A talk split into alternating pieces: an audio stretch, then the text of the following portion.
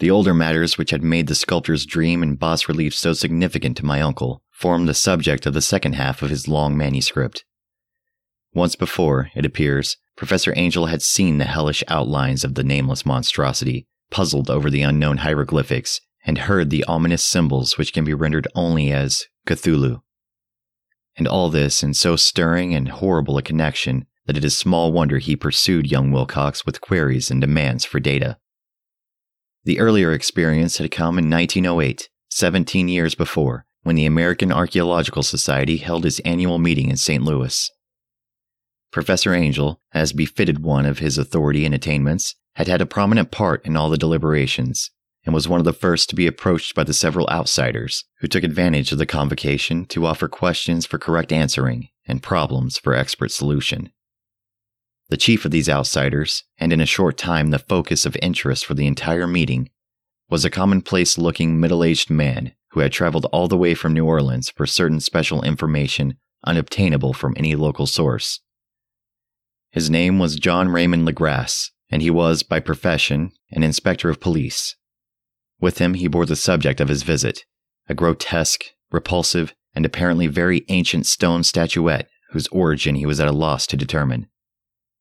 It must not be fancied that Inspector Legrasse had the least interest in archaeology.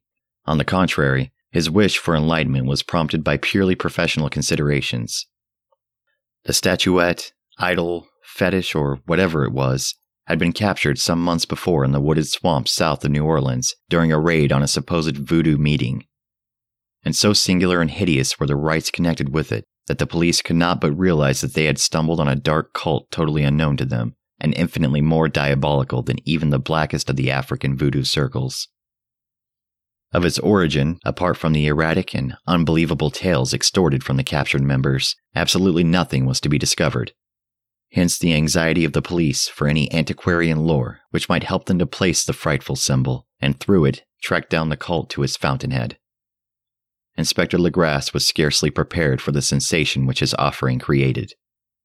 One side of the thing had been enough to throw the assembled men of science into a state of tense excitement, and they lost no time in crowding around him to gaze at the diminutive figure whose utter strangeness and air of genuinely abysmal antiquity hinted so potently at unopened and archaic vistas.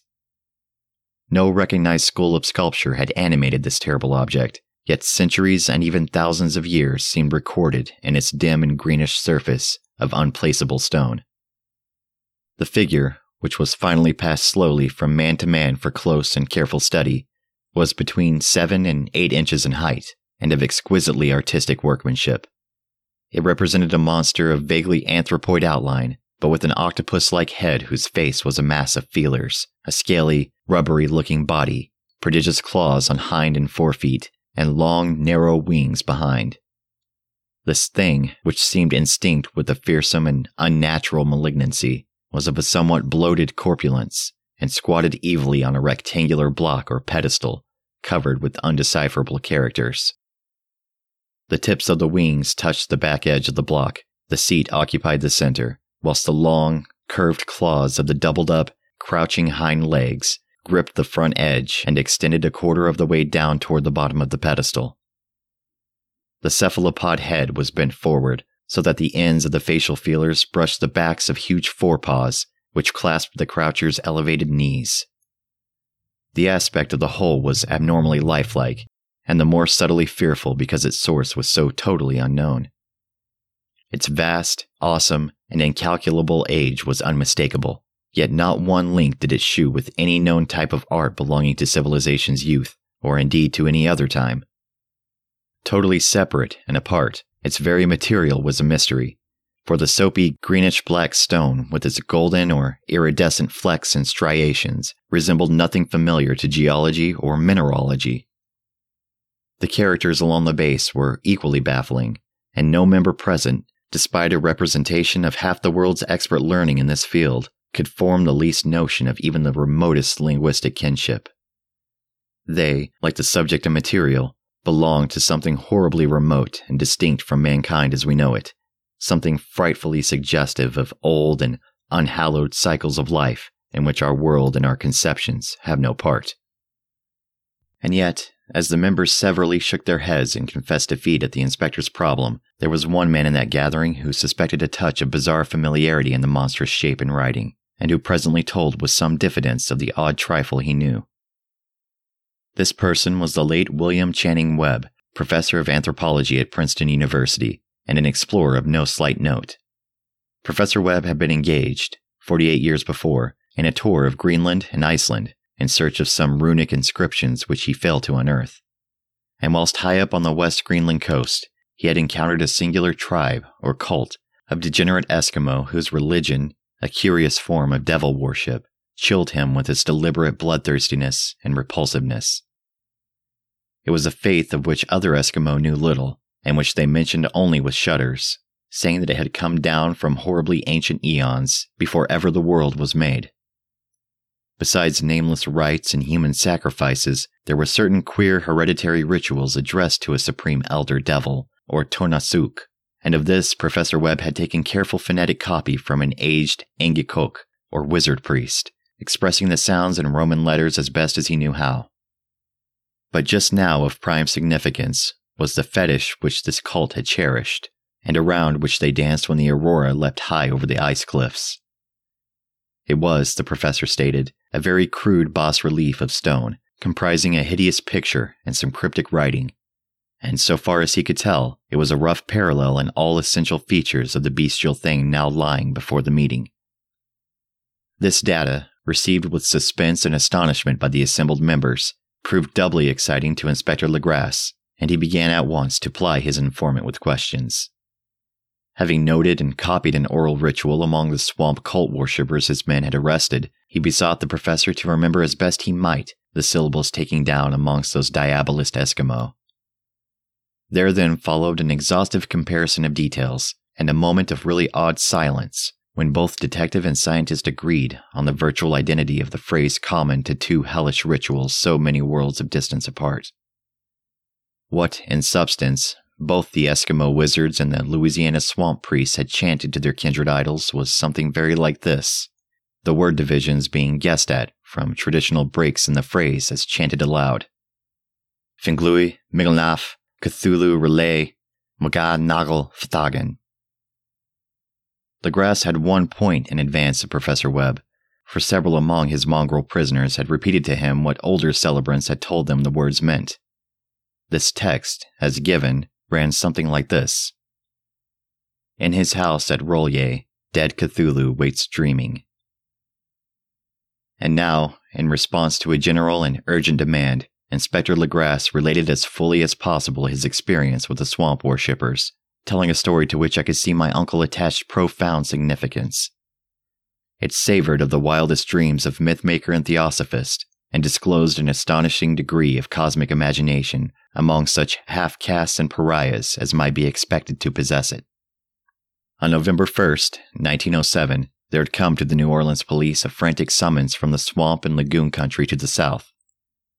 The squatters there, mostly primitive but good natured descendants of Lafitte's men, were in the grip of stark terror from an unknown thing which had stolen upon them in the night. It was voodoo, apparently, but voodoo of a more terrible sort than they had ever known, and some of their women and children had disappeared since the malevolent tom tom had begun his incessant beating far within the black haunted woods where no dweller ventured. There were insane shouts and harrowing screams, soul chilling chants and dancing devil flames, and, the frightened messenger added, the people could stand it no more. So a body of twenty police, filling two carriages and an automobile, had set out in the late afternoon with a shivering squatter as a guide. At the end of the passable road, they alighted, and for miles splashed on in silence through the terrible cypress woods where day never came. Ugly roots and malignant hanging nooses of Spanish moss beset them, and now and then a pile of dank stones, or fragment of a rotting wall, intensified by its hint of a morbid habitation, a depression which every malformed tree and every fungus islet combined to create. At length, the squatter settlement, a miserable huddle of huts, hove in sight and hysterical dwellers ran out to cluster around the group of bobbing lanterns. The muffled beat of tom toms was now faintly audible far, far ahead, and a curdling shriek came at infrequent intervals when the wind shifted. A reddish glare, too, seemed to filter through the pale undergrowth beyond endless avenues of forest night. Reluctant even to be left alone again, each one of the cowed squatters refused point blank to advance another inch toward the scene of unholy worship. So Inspector Legrasse and his 19 colleagues plunged on unguided into black arcades of horror that none of them had ever trod before. The region now entered by the police was one of traditionally evil repute, substantially unknown and untraversed by white men. There were legends of a hidden lake unglimpsed by mortal sight, in which dwelt a huge, formless white polypus thing with luminous eyes, and squatters whispered that bat winged devils flew up out of caverns in inner earth to worship it at midnight. They said it had been there before D'Iberville, before LaSalle, before the Indians, and before even the wholesome beasts and birds of the woods. It was nightmare itself, and to see it was to die. But it made men dream, and so they knew enough to keep away. The present voodoo orgy was, indeed, on the merest fringe of this abhorred area, but that location was bad enough. Hence, perhaps the very place of the worship had terrified the squatters more than the shocking sounds and incidents. Only poetry or madness could do justice to the noises heard by Legrasse's men as they plowed on through the black morass toward the red glare and the muffled tom toms. There were vocal qualities peculiar to men and vocal qualities peculiar to beasts, and it is terrible to hear the one when the source should yield the other. Animal fury and orgiastic license here whipped themselves to demoniac heights by howls and squawking ecstasies that tore and reverberated through those nighted woods like pestilential temples from the gulfs of hell. Now and then the less organized ululation would cease, and from what seemed a well drilled chorus of hoarse voices would rise and sing song chant that hideous phrase or ritual. Ph'nglui, mglw'nafh, Cthulhu R'lyeh, Maga Nagel fhtagn. Then the men, having reached a spot where the trees were thinner, came suddenly in sight of the spectacle itself, Four of them reeled, one fainted, and two were shaken into a frantic cry which the mad cacophony of the orgy fortunately deadened. Legrasse dashed swamp water on the face of the fainting men, and all stood trembling and nearly hypnotized with horror. In a natural glade of the swamp stood a grassy island of perhaps an acre's extent, clear of trees and tolerably dry. On this now leaped and twisted a more indescribable horde of human abnormality than any but a Sime or an Angarola could paint. Void of clothing, this hybrid spawn were braying, bellowing, and writhing about a monstrous ring shaped bonfire, in the center of which, revealed by occasional rifts in the curtain of flame, stood a great granite monolith some eight feet in height, on top of which, incongruous with its diminutiveness, rested the noxious carven statuette. From a wide circle of tin scaffolds, set up at regular intervals with the flame girt monolith as a center, hung, head downward, the oddly marred bodies of the helpless squatters who had disappeared. It was inside this circle that the ring of worshippers jumped and roared, the general direction of the mass motion being from left to right, an endless bacchanal between the ring of bodies and the ring of fire. It may have been only imagination, and it may have been only the echoes which induced one of the men, an excitable Spaniard, to fancy he heard antiphonal responses to the ritual from some far and unilluminated spot deeper within the wood of ancient legendry and horror. This man, Joseph D. Galvez, I later met and questioned, and he proved distractingly imaginative. He indeed went so far as to hint of the faint beating of great wings, and of a glimpse of shining eyes and a mountainous white bulk beyond the remotest trees. But I suppose he had been hearing too much native superstition. Actually, the horrified pause of the man was of comparatively brief duration. Duty came first, and although there must have been nearly a hundred mongrel celebrants in the throng, the police relied on their firearms and plunged determinedly into the nauseous rout. For five minutes, the resultant din and chaos were beyond description. Wild blows were struck, shots were fired, and escapes were made. But in the end, Legrasse was able to count some 47 sullen prisoners, whom he forced to dress in haste and fall into line between two rows of policemen. Five of the worshippers lay dead, and two severely wounded ones were carried away on improvised stretchers by their fellow prisoners. The image on the monolith, of course, was carefully removed and carried back by Legrasse. Examined at headquarters after a trip of intense strain and weariness, the prisoners all proved to be men of a very low, mixed blood, and mentally aberrant type. Most were seamen and a sprinkling of Negroes and mulattoes, largely West Indians or Brava Portuguese from the Cape Verde Islands, gave a coloring of voodooism to the heterogeneous cult. But before many questions were asked, it became manifest that something far deeper and older than Negro fetishism was involved. Degraded and ignorant as they were, the creatures held with surprising consistency to the central idea of their loathsome faith. They worshipped, so they said, the great old ones who lived ages before there were any men, and who came to the young world out of the sky. Those old ones were gone now, inside the earth and under the sea, but their dead bodies had told their secrets and dreams to the first men, who formed a cult which had never died. This was that cult, and the prisoners said it had always existed and always would exist, hidden in distant wastes and dark places all over the world, until the time when the great priest Cthulhu, from his dark house in the mighty city of R'lyeh under the waters, should rise and bring the earth again beneath his sway. Some day he would call, when the stars were ready, and the secret cult would always be waiting to liberate him. Meanwhile, no more must be told. There was a secret which even torture could not extract. Mankind was not absolutely alone among the conscious things of earth, for shapes came out of the dark to visit the faithful few. But these were not the great old ones. No man had ever seen the old ones. The carven idol was great Cthulhu, but none might say whether or not the others were precisely like him. No one could read the old writing now, but things were told by word of mouth. The chanted ritual was not the secret. That was never spoken aloud, only whispered. The chant meant only this In his house at R'lyeh, dead Cthulhu waits dreaming.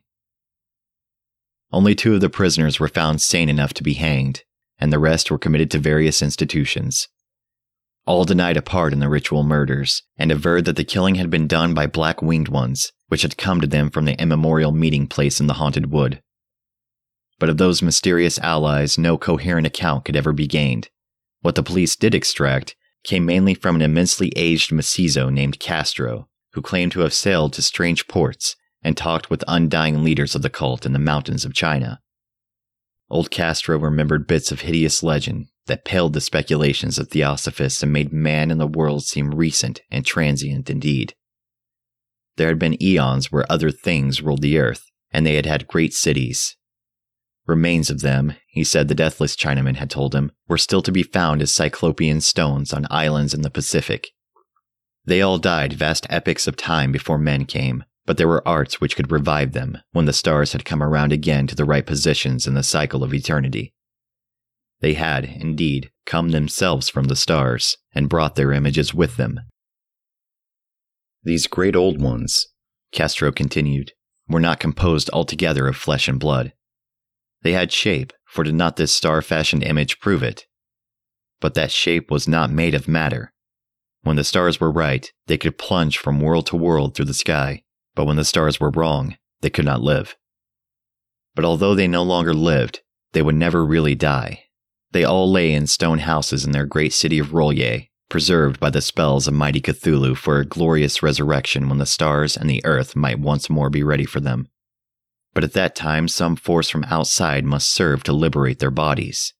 The spells that preserved them intact likewise prevented them from making an initial move, and they could only lie awake in the dark and think whilst uncounted millions of years rolled by. They knew all that was occurring in the universe, but their mode of speech was transmitted thought. Even now, they talked in their tombs. When, after infinities of chaos, the first men came, the great old ones spoke to the sensitive among them by molding their dreams, for only thus could their language reach the fleshly minds of mammals. Then, whispered Castro, those first men formed the cult around small idols which the great ones shewed them, idols brought in dim eras from dark stars. That cult would never die till the stars came right again, and the secret priests would take great Cthulhu from his tomb to revive his subjects and resume his rule of Earth. The time would be easy to know, for then mankind would have become as great old ones, free and wild and beyond good and evil, with laws and morals thrown aside, and all men shouting and killing and reveling in joy. Then the liberated old ones would teach them new ways to shout and kill and revel and enjoy themselves, and all the earth would flame with the holocaust of ecstasy and freedom. Meanwhile, the cult, by appropriate rites, must keep alive the memory of those ancient ways and shadow forth the prophecy of their return. In the elder time, chosen men had talked with the entombed old ones in dreams, but then something had happened. The great stone city R'lyeh, with its monoliths and sepulchres, had sunk beneath the waves, and the deep waters, full of the one primal mystery through which not even thought can pass, had cut off the spectral intercourse. But memory never died, and High Priest said that the city would rise again when the stars were right. Then came out of the earth the black spirits of earth, moldy and shadowy, and full of dim rumors picked up in caverns beneath forgotten sea bottoms. But of them old Castro dared not speak much. He cut himself off hurriedly, and no amount of persuasion or subtlety could elicit more in this direction. The size of the old ones, too, he curiously declined to mention. Of the cult, he said that he thought the center lay amid the pathless deserts of Arabia, where Irem, the city of pillars, dreams hidden and untouched. It was not allied to the European witch cult, which was virtually unknown beyond its members. No book had ever really hinted of it, though the deathless Chinaman said that there were double meanings in the Necronomicon of the mad Arab Abdul Alhazred, which the initiated might read as they chose, especially the much discussed couplet That is not dead which can eternal lie, and with strange eons even death may die. Legrasse, deeply impressed and not a little bewildered, had inquired in vain concerning the historic affiliations of the cult. Castro, apparently, had told the truth when he said that it was wholly secret. The authorities at Tulane University could shed no light upon either cult or image, and now the detective had come to the highest authorities in the country and met with no more than the Greenland tale of Professor Webb. The feverish interest aroused at the meeting by Legrasse's tale, corroborated as it was by the statuette, is echoed in the subsequent correspondence of those who attended, although scant mention occurs in the formal publications of the Society. Caution is the first care of those accustomed to face occasional charlatanry and imposture.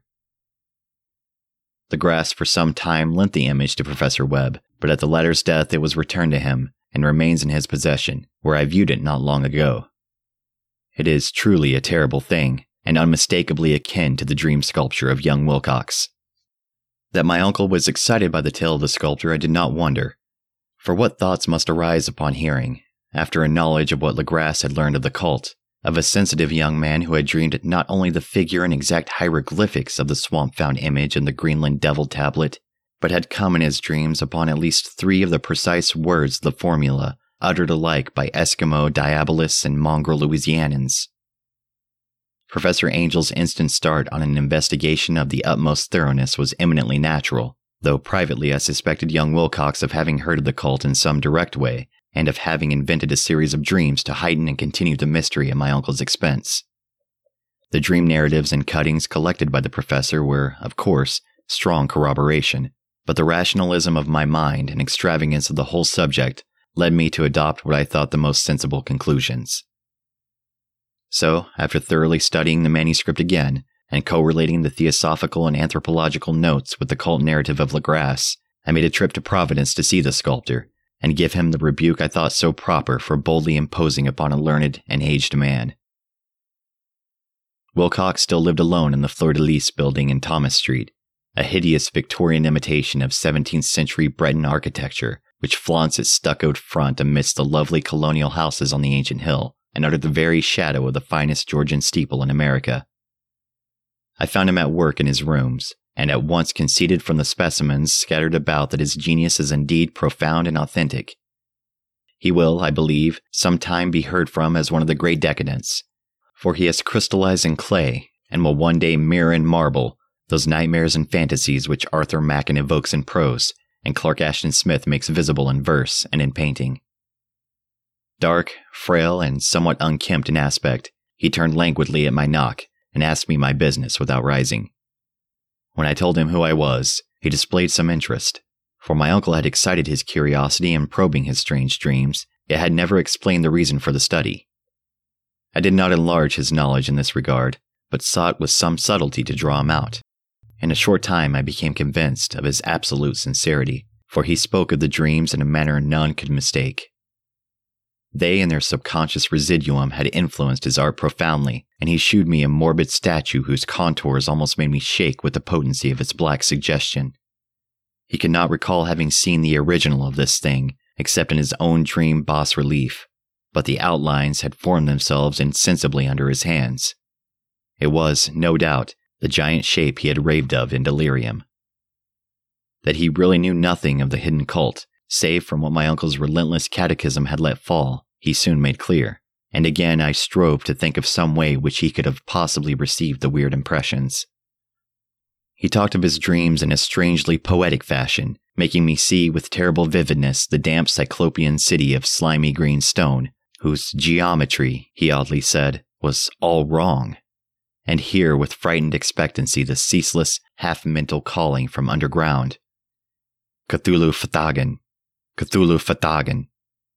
These words had formed part of that dread ritual which told of dead Cthulhu's dream vigil in his stone vault at R'lyeh, and I felt deeply moved despite my rational beliefs. Wilcox, I was sure, had heard of the cult in some casual way, and had soon forgotten it amidst the mass of his equally weird reading and imagining. Later, by virtue of its sheer impressiveness, it had found subconscious expression in dreams, in the bas relief, and in the terrible statue I now beheld, so that his imposture upon my uncle had been a very innocent one. The youth was of a type, at once slightly affected and slightly ill mannered, which I could never like, but I was willing enough now to admit both his genius and his honesty. I took leave of him amicably and wished him all the success his talent promises. The matter of the cult still remained to fascinate me, and at times I had visions of personal fame from researches into its origin and connections. I visited New Orleans, talked with Legrasse and others of that old time raiding party, saw the frightful image, and even questioned such of the mongrel prisoners as still survived. Old Castro, unfortunately, had been dead for some years. What I now heard so graphically at first hand, though it was really no more than a detailed confirmation of what my uncle had written, excited me afresh, for I felt sure that I was on the track of a very real, very secret, and very ancient religion whose discovery would make me an anthropologist of note. My attitude was still one of absolute materialism, as I wish it still were, and I discounted with almost inexplicable perversity the coincidence of the dream notes and odd cuttings collected by Professor Angell. One thing I began to suspect, and which I now fear I know, is that my uncle's death was far from natural. He fell on a narrow hill street leading up from an ancient waterfront swarming with foreign mongrels after a careless push from a Negro sailor. I did not forget the mixed blood and marine pursuits of the cult members of Louisiana, and would not be surprised to learn of secret methods and poison needles as ruthless and as anciently known as the cryptic rites and beliefs. Legrasse and his men, it is true, have been let alone. But in Norway, a certain seaman who saw things is dead. Might not the deeper inquiries of my uncle after encountering the sculptor's data have come to sinister ears? I think Professor Angell died because he knew too much, or because he was likely to learn too much. Whether I shall go as he did remains to be seen, for I have learned much now.